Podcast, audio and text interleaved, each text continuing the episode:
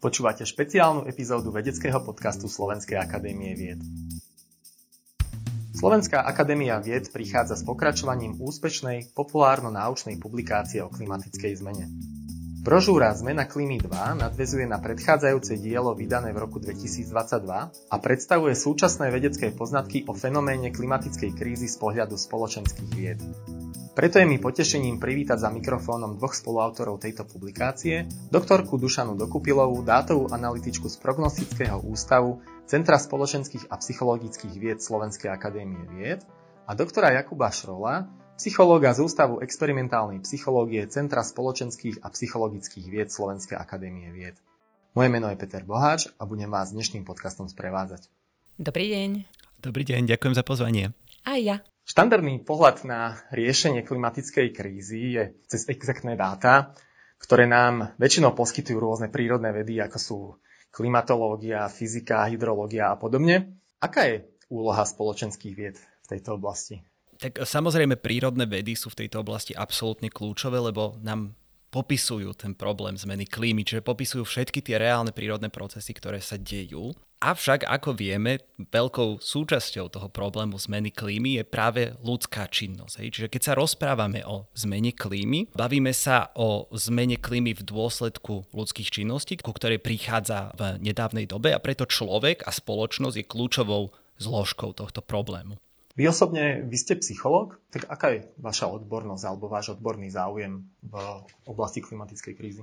Ja vlastne ako psychológ sa zaujímam napríklad o to, ako ľudia vnímajú problém zmeny klímy, ale tiež to, ako v tejto oblasti jednajú, teda napríklad aké rôzne mentálne správania robia a najmä teda na to, ako to spolu súvisí. To znamená, zaujíma ma, či ľudia považujú zmenu klímy za závažný problém, či ich tento problém znepokojuje a či práve na toto znepokojenie vlastne reagujú tak, že sa snažia s tým problémom niečo robiť. Pani doktorka, vy ste dátová analytička. Tam si asi skôr vieme predstaviť úlohu dátovej analýzy. Skúste nám však predstaviť, čomu konkrétne vy sa venujete a aká je úloha dátovej analýzy pri riešení klimatickej krízy. My sa snažíme zmerať, aký dopad má klimatická zmena alebo klimatická kríza na celkové, na ekonomiku alebo na ľudí.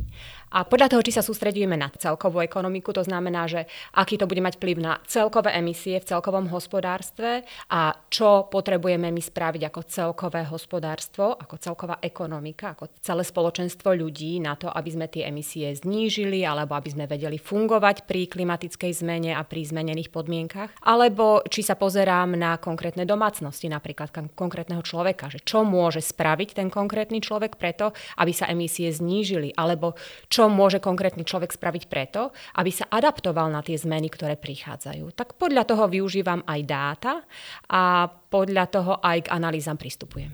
Vy v podstate vychádzate aj z nejakých konkrétnych klimatických modelov, alebo pracujete už skôr s tými ekonomickými ukazovateľmi a celkovo, dajme tomu, spotrebou elektriny v domácnosti a podobne? Robíme aj s jedným, aj s druhým. My pripravujeme aj samotné klimatické modely, že ako by to mohlo vyzerať napríklad na Slovensku, ale toto je iba také, povedala by som, že okrajové. My sa zaoberáme tým, že čo by sme my mohli spraviť, aby tá klimatická zmena nebola taká silná, aby tie dopady boli slabšie. Toto je naša druhá epizóda venovaná klimatickej zmene. V prvej sme diskutovali okrem iného aj vedeckých faktoch, ktoré potvrdzujú, že za globálnym oteplovaním je ľudská aktivita, na čom sa teda zhoduje drvivá väčšina svetovej vedeckej komunity, aj my tu v štúdiu sme sa teda na tom zhodli. Napriek tomu stále existuje množstvo ľudí, ktorí popierajú buď klimatickú krízu samotnú a jej existenciu, alebo úlohu ľudstva v nej a považujú to skôr za nejaký prirodzený mechanizmus, e, ktorý v prírode nastáva. Pán doktor, prečo je tomu tak?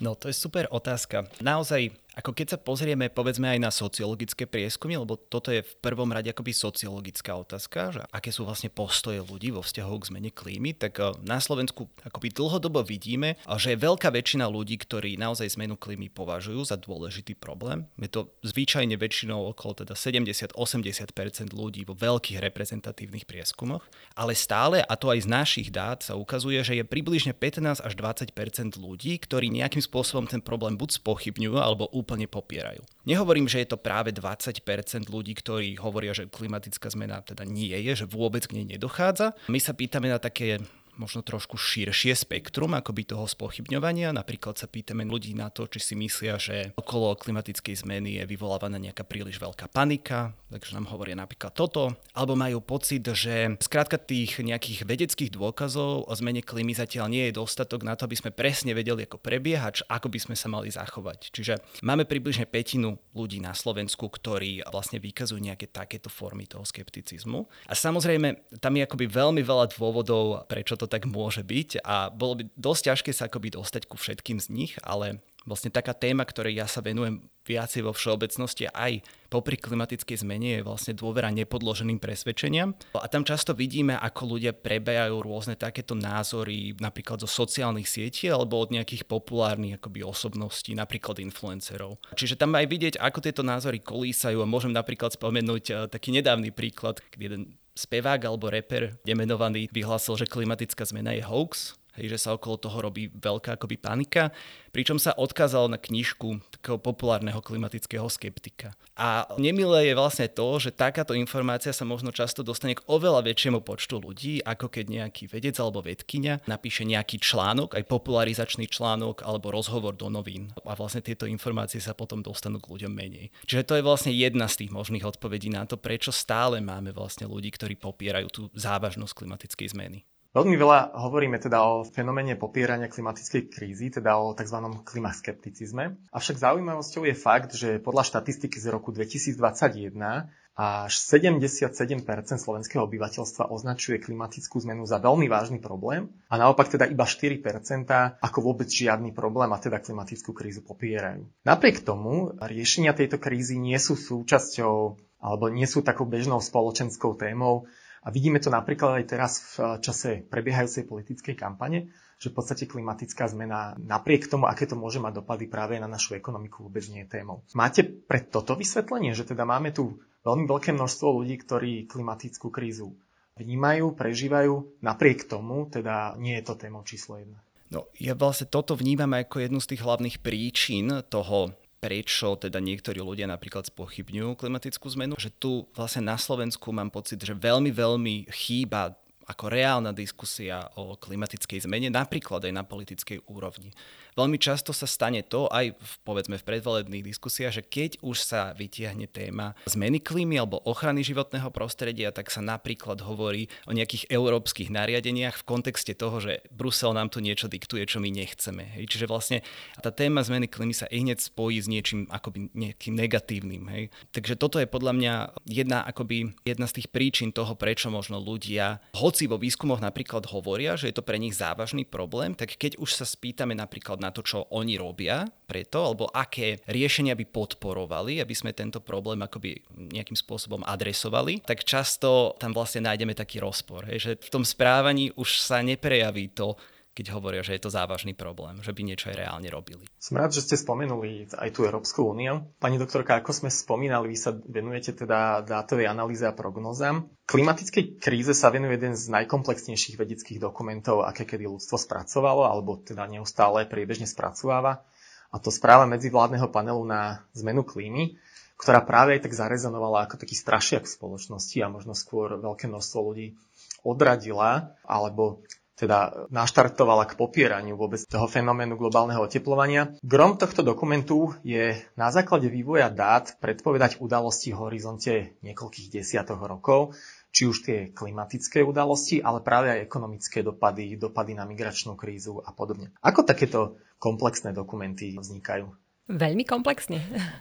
Stretne sa veľké množstvo ľudí, ktorí sú odborníci za jednotlivé oblasti a za jednotlivé regióny a pripravujú analýzy a na základe týchto analýz vzniknú výsledky, ktoré sú naozaj veľmi hodnoverné, pretože to nie je, že povedal to jeden človek, ale povedalo to stovky ľudí, ktorí sa zúčastňovali prípravy tohto panelu. A ja mám taký veľmi negatívny pocit z toho, koľko ľudia vedia o IPCC, čiže medzivládnom panele o zmene klímy a o jeho výsledkoch.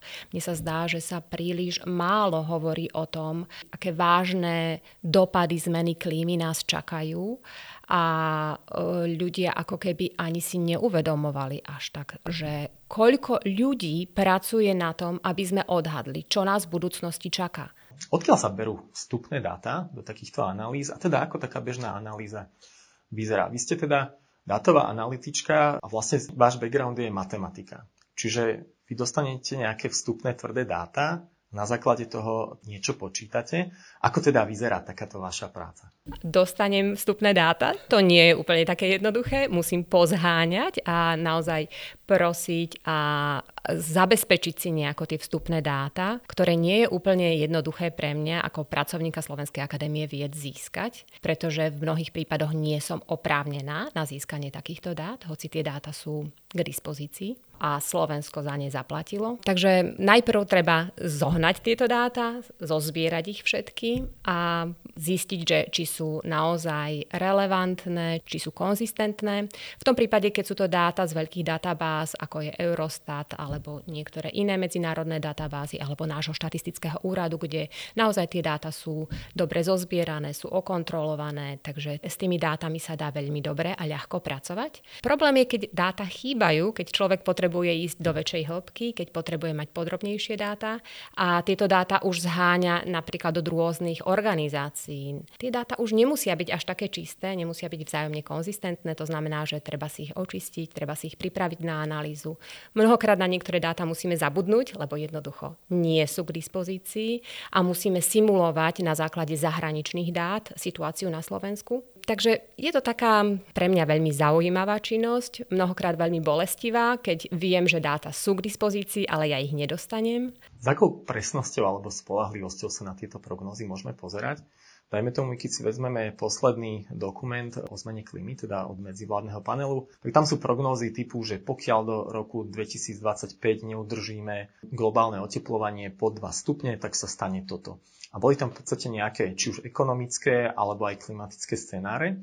Ako veľmi týmto scenárom môžeme dôverovať? Z môjho pohľadu, pohľadu človeka, ktorý robí s dátami, tak analýzy, ktoré robíme na najbližších 10-15 rokov, môžu byť veľmi presné to, čo sa stane o 20 rokov, 30, 50, tak to nevieme odhadnúť. Pri zmene klímy je to ešte špecifickejšie, pretože my nevieme, kedy nastane ten bod zlomu, kedy sa celý systém môže zrútiť a všetky procesy môžu ísť oveľa rýchlejšie, ako išli predtým. Takže tým krátkodobým predikciám by som verila, dlhodobejšie môžu byť oveľa, ale oveľa horšie. Ja by som k tomu vlastne iba dodal, že pri týchto reportoch aj od IPCC pre mňa ako psychologa absolútne fascinujúci ten moment, kedy IPCC samotné veľa uvažuje nad tým, ako ľuďom, práve napríklad v takomto reporte, ktorý slúži pre policymakerov, teda pre tých, ktorí tvoria politiky ohľadom klimatickej zmeny, ako im správne odkomunikovať to, nakoľko my máme tú istotu pre tie jednotlivé prognózy, že toto je vlastne veľká časť toho reportu, ako ľuďom podať tie rôzne istoty a vyjadriť to takým jazykom, aby oni to správne pochopili. Pretože občas vidíme taký fenomén, že keď vedec povie, že my máme 99% istotu, že to bude takto, tak si človek povie, že aha, takže vy si nie ste istí. Ale to teda každý, kto sa pohybuje vlastne v nejakom vedeckom odbore, rozumie, že veda vždycky funguje na nejakej pravdepodobnosti a nikdy nemáme 100% spolahlivosť. Toto je zaujímavé a možno aj pre poslucháčov, že samotný ten dokument má zhruba 350 strán, ale práve tieto dokumenty pre policymakerov tak uh, sú také 20 stránkové výcuci, teda, ktoré sú úplne zjednodušené a môžete si prečítať tie, teda, keď sa vám nechce čítať 300 stranový dokument. Veľa sme tu hovorili o prognozách do budúcnosti a Možno tu by som narazil, pán doktor, vy v vašom texte popisujete ako jednu z príčin popírania klimatickej krízy tzv. psychologickú vzdialenosť klimatickej zmeny. Môžete nám prosím tento pojem vysvetliť? Takisto ako keď eh, sa pozeráme na nejaký predmet a vidíme, že je blízko alebo ďaleko, tak takisto z psychologického hľadiska, keď uvažujeme nad nejakými javmi, nad nejakými fenoménmi, môžeme o nich uvažovať ako o psychologicky bližších alebo vzdialenejších v zmysle toho, aké sú pre nás relevantné. To znamená napríklad toho, do akej miery sa týkajú povedzme nás, alebo našej rodiny, alebo našich blízkych ľudí, a do akej miery sú vzdialené v čase, alebo prípadne aj eh, v priestore, a dokonca do akej miery sú akoby, a nazýva sa to hypotetická vzdialenosť, čiže do akej miery ich považujeme za nejaké isté alebo iba niečo, čo možno nastane. A práve ten problém zmeny klímy, on, ľudia na Slovensku zvyknú vnímať ako niečo, čo je psychologicky vzdialené v zmysle, že majú pocit, že jednak zmena klímy je niečo, čo bude v budúcnosti, že to nie je teraz. Pričom vieme, že takto nie je zmena klímy, už teraz k nej dochádza, tie procesy už teraz vidíme, ale ľudia stále to berú tak, že no áno, niečo sa deje, ale reálny problém to bude v budúcnosti, čo je teda vlastne tá časová vzdialenosť. Takisto tu trošku dochádza k tomu, čo možno do istej miery je pravda, že zmena klímy postihne najmä iné časti sveta. Ona samozrejme postihne aj Slovensko a postihne ho teda tvrdo a samozrejme budú časti sveta, ktoré budú postihnuté menej, ale ľudia si možno predstavia akoby niektoré časti, ktoré budú postihnuté najviac povedia si, že, no, že na Slovensku to vlastne nebude až také zlé. A takisto tu vlastne dochádza trochu k tej miere akoby vnímanej hypotetickej vzdialenosti.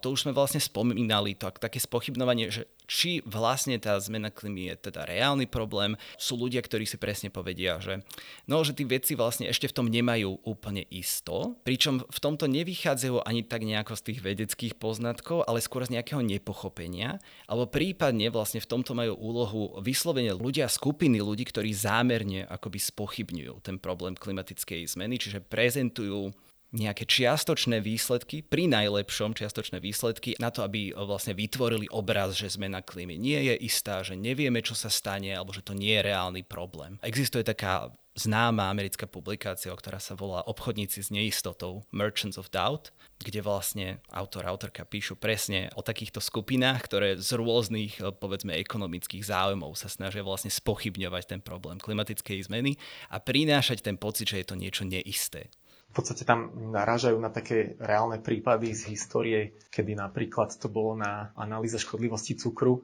Áno, a cigariet a podobne, áno. Neexistuje tu nejaký taký evolučný moment nejakej ľudskej prevencie, že ten ľudský mozog si povie, že preventívne sa budem správať takto, aby sa v budúcnosti nestalo toto? Že mne to do toho nášho evolučného vývoja nejak by zapadalo, že máme nejakú prevenciu v mozgu. A to je vlastne presne to, o čom vypoveda tá psychologická blízkosť. Keď som v lese a uvidíme medveďa, tak nerozmýšľam nad tým, že či je toto vzdialený problém. To je že problém, ktorý sa ma týka absolútne v tej chvíli a každý vieme, že zvolím nejakú reakciu. Hej, najpravdepodobnejšie teda utečiem, povedzme. Ale povedzme si, že spustí sa ten systém bojuj alebo uteč. Ale práve preto, že ten problém klimatickej zmeny vnímame ako niečo vzdialené, tak sa vlastne nespustí takáto reakcia, že by sme nejako rýchlo niečo robili, ale práve to vnímame ako problém, ktorý často sa vlastne odsúva do takého pozadia. My keď sa pozrieme na sociologické dáta, keď sa ľudí pýtame, že čo považujete za najzávažnejšie problémy, tak tie prvé priečky práve obsadzujú nejaké také veľmi akutné problémy, napríklad teda počas pandémie COVID to bolo šírenie infekčných chorôb. A dneska na Slovensku je to teda napríklad vojna na Ukrajine alebo prípadne inflácia, nejaké ekonomické problémy. A práve zmena klímy zvykne obsadzovať skôr až tie, nie že druhé priečky, ale až tie nižšie ešte priečky. A je to vlastne problém, ktorý sa notoricky odsúva na tú druhú kolaj. Preto vlastne v nás ani nevyvoláva nejaký ten automatický pocit, že treba rýchlo jednať. Dá sa s tým niečo robiť? Dajme tomu, my sme v podstate zahltení teraz marketingom, čiže na sociálnych sieťach, stále v televízii, billboardy a tak. Bola by určitá forma, nazvem to tak greenwashingu, dajme tomu nejakou cestou k tomu, aby naozaj sa to dostalo do predvedomia bežného obyvateľstva? No, vždycky, keď psychológii dojde na otázku, dá sa s tým niečo robiť, tak poctivý vedec povie, že je to zložité, na nešťastie. Áno, napríklad, keď sa rozprávame o psychologickej vzdialenosti, to, čo robia často médiá, ale povedzme aj aktivisti a aktivistky, je, že sa snažia ľuďom na Slovensku priblížiť problém klimatickej zmeny.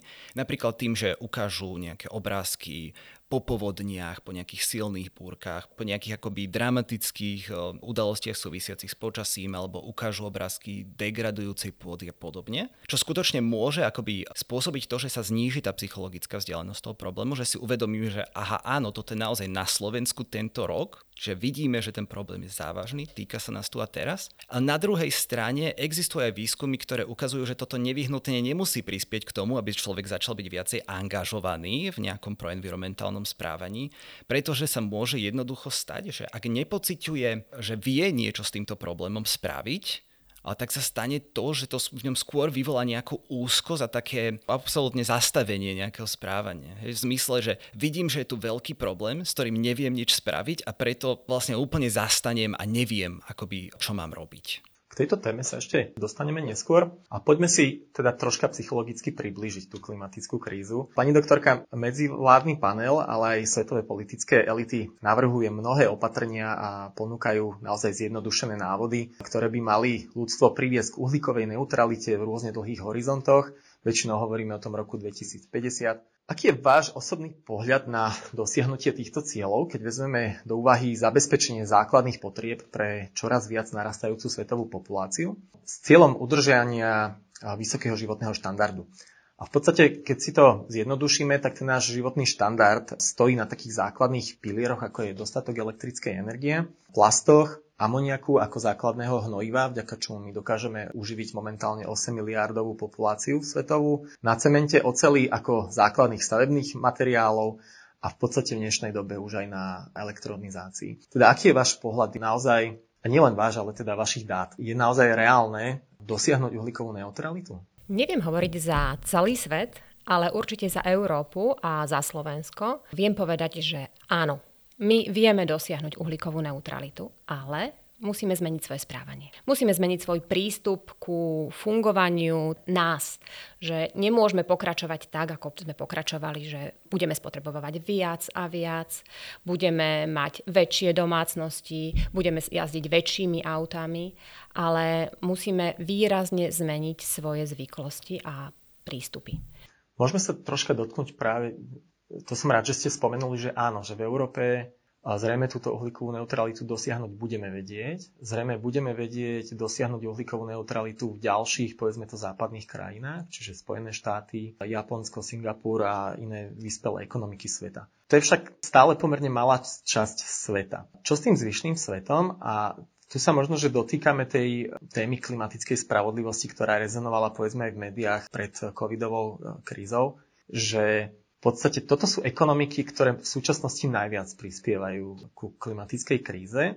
A momentálne na to vidíme predovšetkým pri rýchlom rozvoji Číny, Indii, Brazílie a týchto, nazvime ich ešte stále rozvojových krajín, že oni čoraz viac preberajú teda túto pochodeň. A to je možno, že aj otázka na psychologa. Je fér z našej strany očakávať a požadovať od týchto krajín, ktoré v podstate sa snažia iba dobehnúť západ a ekonomiku západu, povedať im, že no tak no, no, no, teraz uh, teda už nemôžete vašu ekonomiku takto rýchlo rozvíjať, pretože tu máme klimatickú krízu. Je toto vôbec možné sa nejak takto na to pozerať? No ja sa na to tak pozerám, že my ako Európania a teda vyspelý svet, Európa, Amerika a vyspelý svet, my produkujeme najviac emisí skleníkových plynov. Musíme byť zodpovední za to, čo si vyrobíme, to, čo spotrebujeme a musíme brať do úvahy aj tie emisie, ktoré sú vo výrobkoch, ktoré my spotrebujeme, ale sú vyrobené napríklad v Bangladeši, Indii, Thajsku a podobne. Takže ja som presvedčená, že my sme to schopní spraviť. My sme schopní, máme na to financie, máme na to vzdelanie, povedomie, čiže my vieme zmeniť svoje správanie, Otázka je, že či chceme. A my nemôžeme emisie skleníkových plynov, ktoré produkujeme my, rátať, že ich vyrobili v Thajsku pretože to sú naše spotrebované emisie. V podstate tento fenomén bol veľmi dobre pozorovaný, keď e, Európska únia si dala určité ciele znižovania emisí a v podstate vtedy sme pozorovali výrazný nárast práve emisí v Ázii a v podstate jediným dôvodom bolo práve to, že takmer celá výroba sa presunula z Európy tam, takže v podstate ste narážali zrejme na toto. Čo nám teda hovorí psychológia? Máme my nejaké morálne právo takto sa správať, že teraz im povieme, že nie, teda, že vy zostanete vývojovo tam, kde ste, pretože potrebujeme zachrániť svet?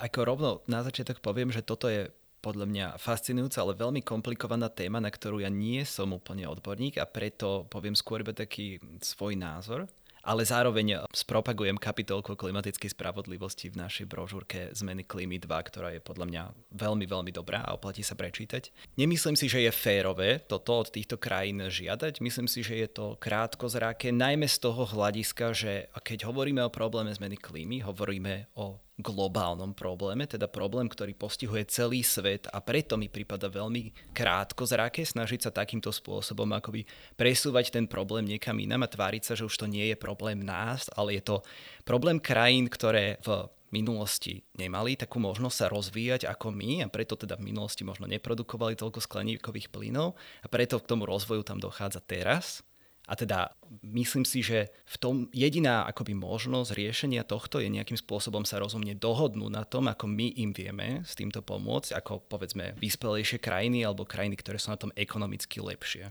Na druhej strane mám pocit, že tieto debaty, ktoré teda nejakým formátom prebiehajú, zatiaľ nemajú, povedzme, stanovený rámec, že nemáme úplne rámec na to, akým spôsobom takéto globálne problémy riešiť, čo teda sa premieta do toho, že tie riešenia stále nemáme také, ktoré by sa dali považovať za uspokojivé v tejto oblasti.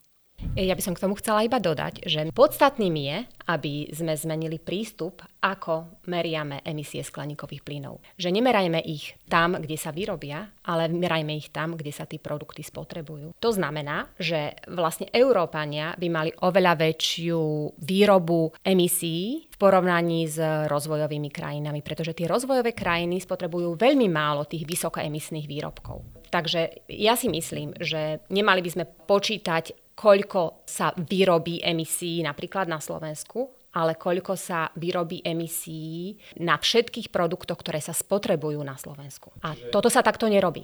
Čiže podľa vás skôr taký primárny ukazovateľ by mala byť, dajme tomu, uhlíková stopa všetkých produktov v tej krajine a nie priamo produkcia CO2 v tej krajine. Presne tak. Že toto by bolo t- taký ferovejší prístup a vlastne kto vytvorí emisie, tak ten je za nej zodpovedný. A potom sa možno vlastne dostávame teda k tomu, aký je to komplikovaný problém, lebo sa vlastne vieme začať rozprávať o tom, že emisie v krajine, ale ani v tej krajine samozrejme tie emisie nie sú rozdelené nejakým rovnomerným spôsobom. Hej. Že vieme, že ľudia, ktorí sú nadpriemerne bohatí, majú vlastne životný štýl, ktorým vyprodukujú tých emisí o mnoho viacej ako ľudia, ktorí sú povedzme niekde na hranici chudoby.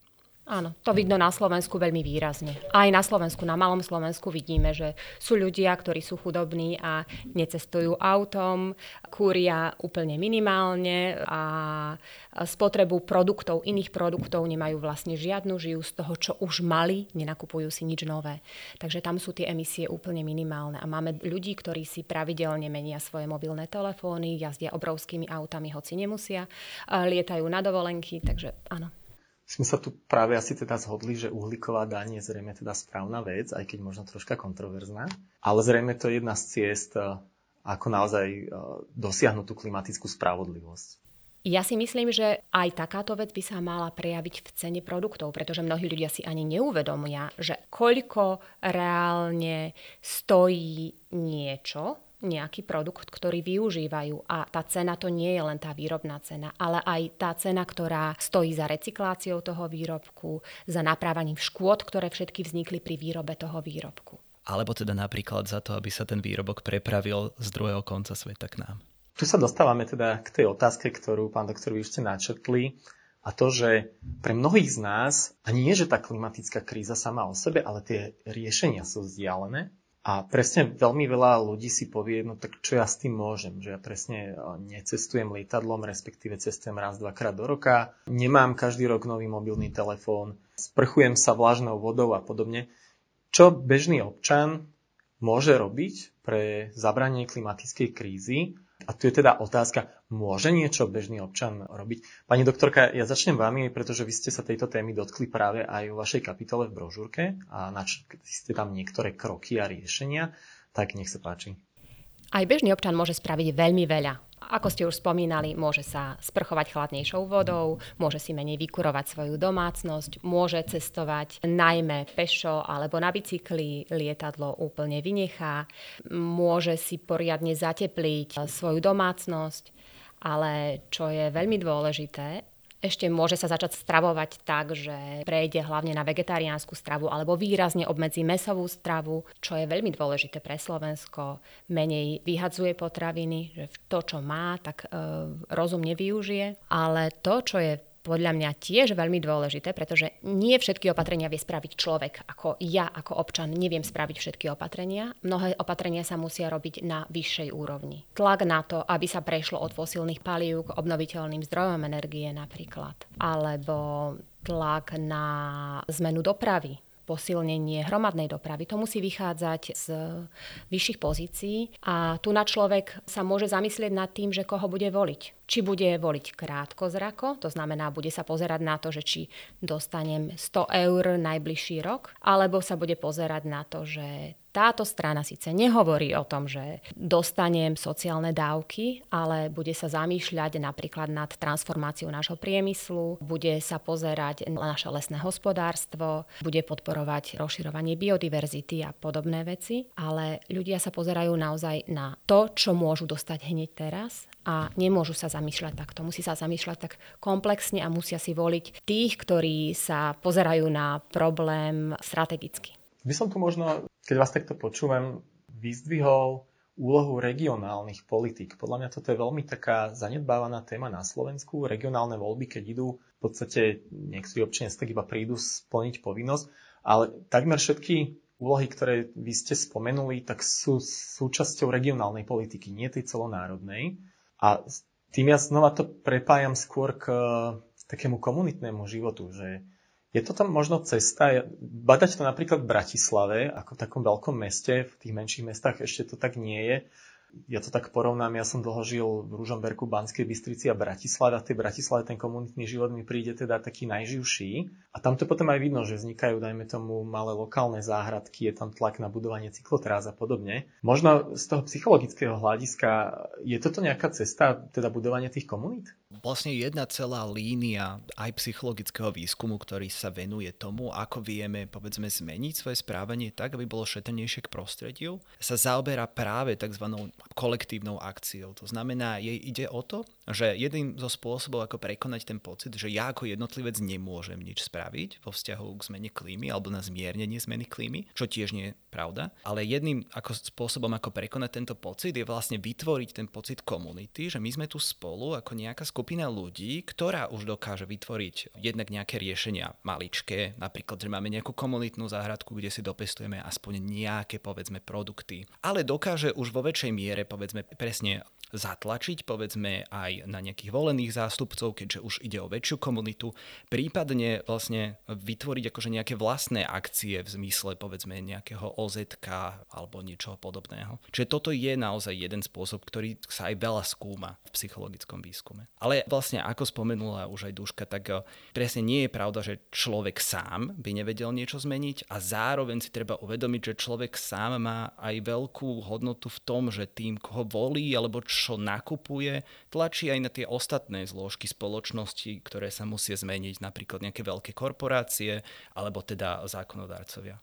A čo nám hovorí veda o tom, ako pozitívne motivovať bežných ľudí ku zodpovednejšiemu správaniu? Tu by si možno mnohí posluchači mohli nájsť návod nie len teda k tej klimatickej kríze, ako sa správať, ale tak všeobecne pozitívnejšie žiť jedným zo silných tlakov, ktorý sme vlastne možno aj načetli práve pri tom budovaní komunity, je tlak založený na tzv. sociálnych alebo teda spoločenských normách. To sú vlastne nejaké prevládajúce postoje, presvedčenia, pravidla správania nejakej skupiny ľudí. To znamená, keď ja som bol ešte dieťa, ešte nebolo bežné na Slovensku napríklad triediť odpad, ale dneska, keby som vyšiel pred svoju bytovku a vyhodil plné vrece plastového odpadu do komunálneho koša, tak sa zahambím, lebo viem, že už je to norma, že ľudia bežne triedia a pravdepodobne by ma odsudili, keby niečo takéto videli, že som spravil. A tieto spoločenské normy sa dajú využiť naozaj rôznymi spôsobmi. Možno taký, ktorý aj niekto bude už na Slovensku poznať, je, že keď vám dojde účet za elektriku, na konci roka. Vidíte tam, koľko ste spotrebovali tento rok, vidíte tam, koľko ste spotrebovali minulý rok, čiže už máte nejakú informáciu o tom, že či sa akoby posúvate niekam tým lepším smerom. A niektorí z vás možno už vidia aj také, že priemerná domácnosť s rovnakým produktom vo vašom okolí spotrebuje toľkoto. A to môže poskytnúť silnú informáciu, keď napríklad vidíme, že priemerná podobná domácnosť v našom okolí spotrebuje 20% menej energie ako my, že sa vlastne začneme správať týmto smerom. A naozaj máme výskumy, ktoré ukazujú, že to vedie k zníženiu spotreby elektrickej energie u ľudí, keď vidia, že iným domácnostiam v okolí sa to darí a že takto je vlastne nastavená tá spoločenská norma. Čo môžeme možno spraviť pri tomto konkrétnom príklade ešte lepšie, je dať eh, ľuďom napríklad informáciu, že 3 z 10 domácností vo vašom okolí s rovnakým počtom ľudí v domácnosti sa im podarilo znížiť tú spotrebu oproti ich predchádzajúcemu roku. A teda vidíme, že je tu nejaký spoločenský tlak, že ľudia sa snažia znižovať tú spotrebu elektrickej energie a zároveň, že podobným ľuďom, ako sme my, sa to podarilo. To znamená, že nie je to nereálne. A to nás vlastne vie zatlačiť k správaniu takýmto spôsobom. Čiže tá cesta zosobňovania a reálnych akoby príbehov ľudí, ktorých buď poznáme alebo sú populárni, tak e, Áno, toto môže byť veľmi silný taký motivačný element, keď vieme využiť povedzme nejaké osoby, ktorých ľudia sledujú, hej, teda povedzme nejakých influencerov, ktorí ukazujú, ako sa sami snažia vlastne prispievať k riešeniu takéhoto problému. Vidíme, že je to človek na Slovensku, že je to správanie, ktoré nejakým spôsobom zvládol, to znamená, že to možno vieme zvládnuť aj my a zároveň to signalizuje nejakú hodnotovú otázku, hej, že toto je pre mňa dôležitý problém a preto sa snažím s ním niečo robiť. Ja by som ešte dodala, že prostriedok, ktorý je veľmi účinný, je vzdelávanie mladých a malých detí. Že od tých treba začať, aby sa zmenilo správanie ľudí, tak to trvá veľmi veľa rokov. A pozorujeme, že najmä malé deti vedia zmeniť správanie svojich rodičov a svojich starých rodičov. Čiže investovať do vzdelávania a do osvety. No áno, toto je vlastne trend, ktorý vidíme asi všade v západných krajinách, že práve že mladší ľudia vnímajú problém klimatickej zmeny asi celkom z pochopiteľných príčin ako dôležitejší a viac ich znepokojuje. A preto je spôsob, ako sa vlastne snažiť využiť túto silu hej, týchto ľudí na to, aby napríklad ovplyvnili názory v svojej rodine alebo v nejakej užšej sociálnej skupine. Ale samozrejme, ako keď sa rozprávame o problematike toho, čo všetko sa dá spraviť na úrovni, povedzme, tvorcov politík, preto aby sa zmenilo správanie ľudí, aby bolo šetrnejšie k prostrediu, tak tam je tých tém naozaj veľmi, veľmi veľa. Že to by sme tu mohli sedieť nie že na jeden podcast, ale na 10 ďalších podcastov. A v podstate, ako ste spomenuli, tak to vzdelávanie, predovšetkým u tej mládeže, tak je určite dôležitá téma. Vidíme to na škandinávskych krajinách, kde už v škôlke sa venujú práve, a nebáme sa len teda o klimatickej kríze, ale o rôznych či už environmentálnych alebo spoločenských témach. A toto teda žiaľ u nás tá reforma, bavíme sa o reforme vysokých škôl, ale napríklad o reforme škôlok e, sa zatiaľ nebavíme, čo možno škoda. Možno teda aj zo Slovenskej akadémie vied by takýto impuls mohol výjsť. Poďme troška na inú tému. Ako som na začiatku spomínal, tak e, vedecké skúmanie klimatickej krízy si väčšinou spájame s prírodovednými oblastiami. Aká bola vaša cesta k tomuto vednému zameraniu? Môžeme začať s vami, pani doktorka. Dostala som sa k tomu tak viac menej náhodou. Vždy ma environmentálne témy veľmi zaujímali. Bolo to niečo, čo som vždy pokladala za to najdôležitejšie, aby sme mali čistú prírodu, aby som mala kam ísť do lesa. Takže dostala som sa k nám na prognostický ústav a to bolo môjmu srdcu najbližšie, takže týmto smerom som išla. Vy ste teda študovali matematiku na Matfize a všeobecne, keď človek ide študovať matematiku, tak spýtam sa to takto, že čo mu ide hlavou, že čo z neho bude, až doštuduje? Budem počítať.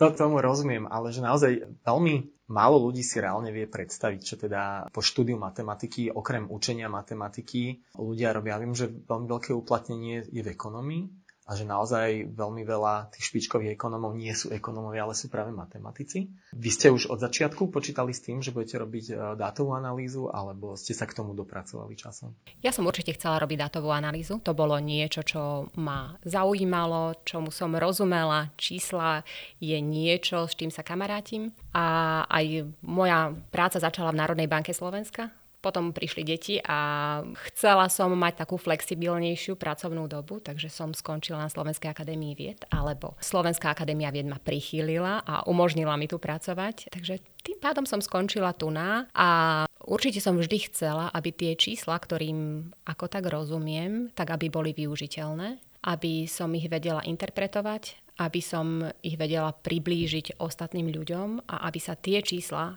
vedeli využiť na niečo rozumné. Pán doktor, aká bola teda cesta psychológa k environmentálnym otázkam? No, moja cesta vlastne viedla pomerne veľkou obklukou. Ja som študoval psychológiu tu v Bratislave na Filozofickej fakulte, kde nám jedna prednášajúca prednášala o tzv. kognitívnych odchýlkach. To sú vlastne rôzne skreslenia, ktoré vznikajú pri tom, ako človek vlastne vníma a posudzuje rôzne udalosti. A toto je vlastne aj téma, ktorá ma tak akoby nadchla, že som sa jej venoval aj v dizertačnej práci.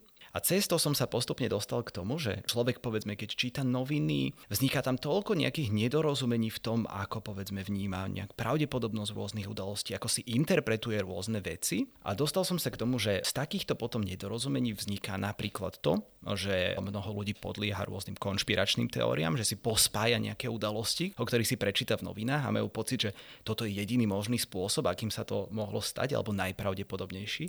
Pritom podhodnocujú pravdepodobnosť možno oveľa prozaickejších vysvetlení. A už práve cez toto podliehanie rôznym nepodloženým presvedčeniam som sa dostal aj k téme popierania klimatickej zmeny, teda toho psychologického výskumu, toho prečo ľudia nepovažujú klimatickú zmenu za závažný problém. Aj preto, lebo to bola vlastne taká moja srdcová téma. Ako prebieha vaša práca? Vy sa reálne stretávate s ľuďmi alebo pracujete skôr s nejakými dotazníkmi? V poslednej dobe, keďže robíme taký výskum, kde naozaj sa snažíme aj mapovať tie postoje ľudí na Slovensku akoby čo najvšeobecnejšie, tak robíme veľa s reprezentatívnymi prieskumami, čo znamená, že my vlastne dáme dokopy nejaký dotazník a potom spravíme zmluvu s nejakou výskumnou agentúrou, ktorá potom buď telefonicky alebo cez internet kontaktuje ľudí po Slovensku, aby nám vlastne vedeli zabezpečiť zabezpečiť to, že tá vzorka bude vyvážená z hľadiska pohľavia, veku, takisto ako je to napríklad pri výskumoch voličských preferencií. Ale samozrejme, ako v minulosti som robil výskum aj, kde som sa bežne stretával s ľuďmi napríklad v laboratóriu, keď sa to jednalo práve o tie kognitívne odchylky, nejaké menšie úlohy, ktoré napríklad robili na počítači alebo na papieri. Tým, že teraz mi ide najmä o takéto údaje z väčších vzoriek, tak to už samozrejme nie je v mojej kapacite, povedzme, obehať celé Slovensko a teda doručiť ten dotazník tisíc ľuďom a nejakým spôsobom ich príjmeť, aby ho vyplnili.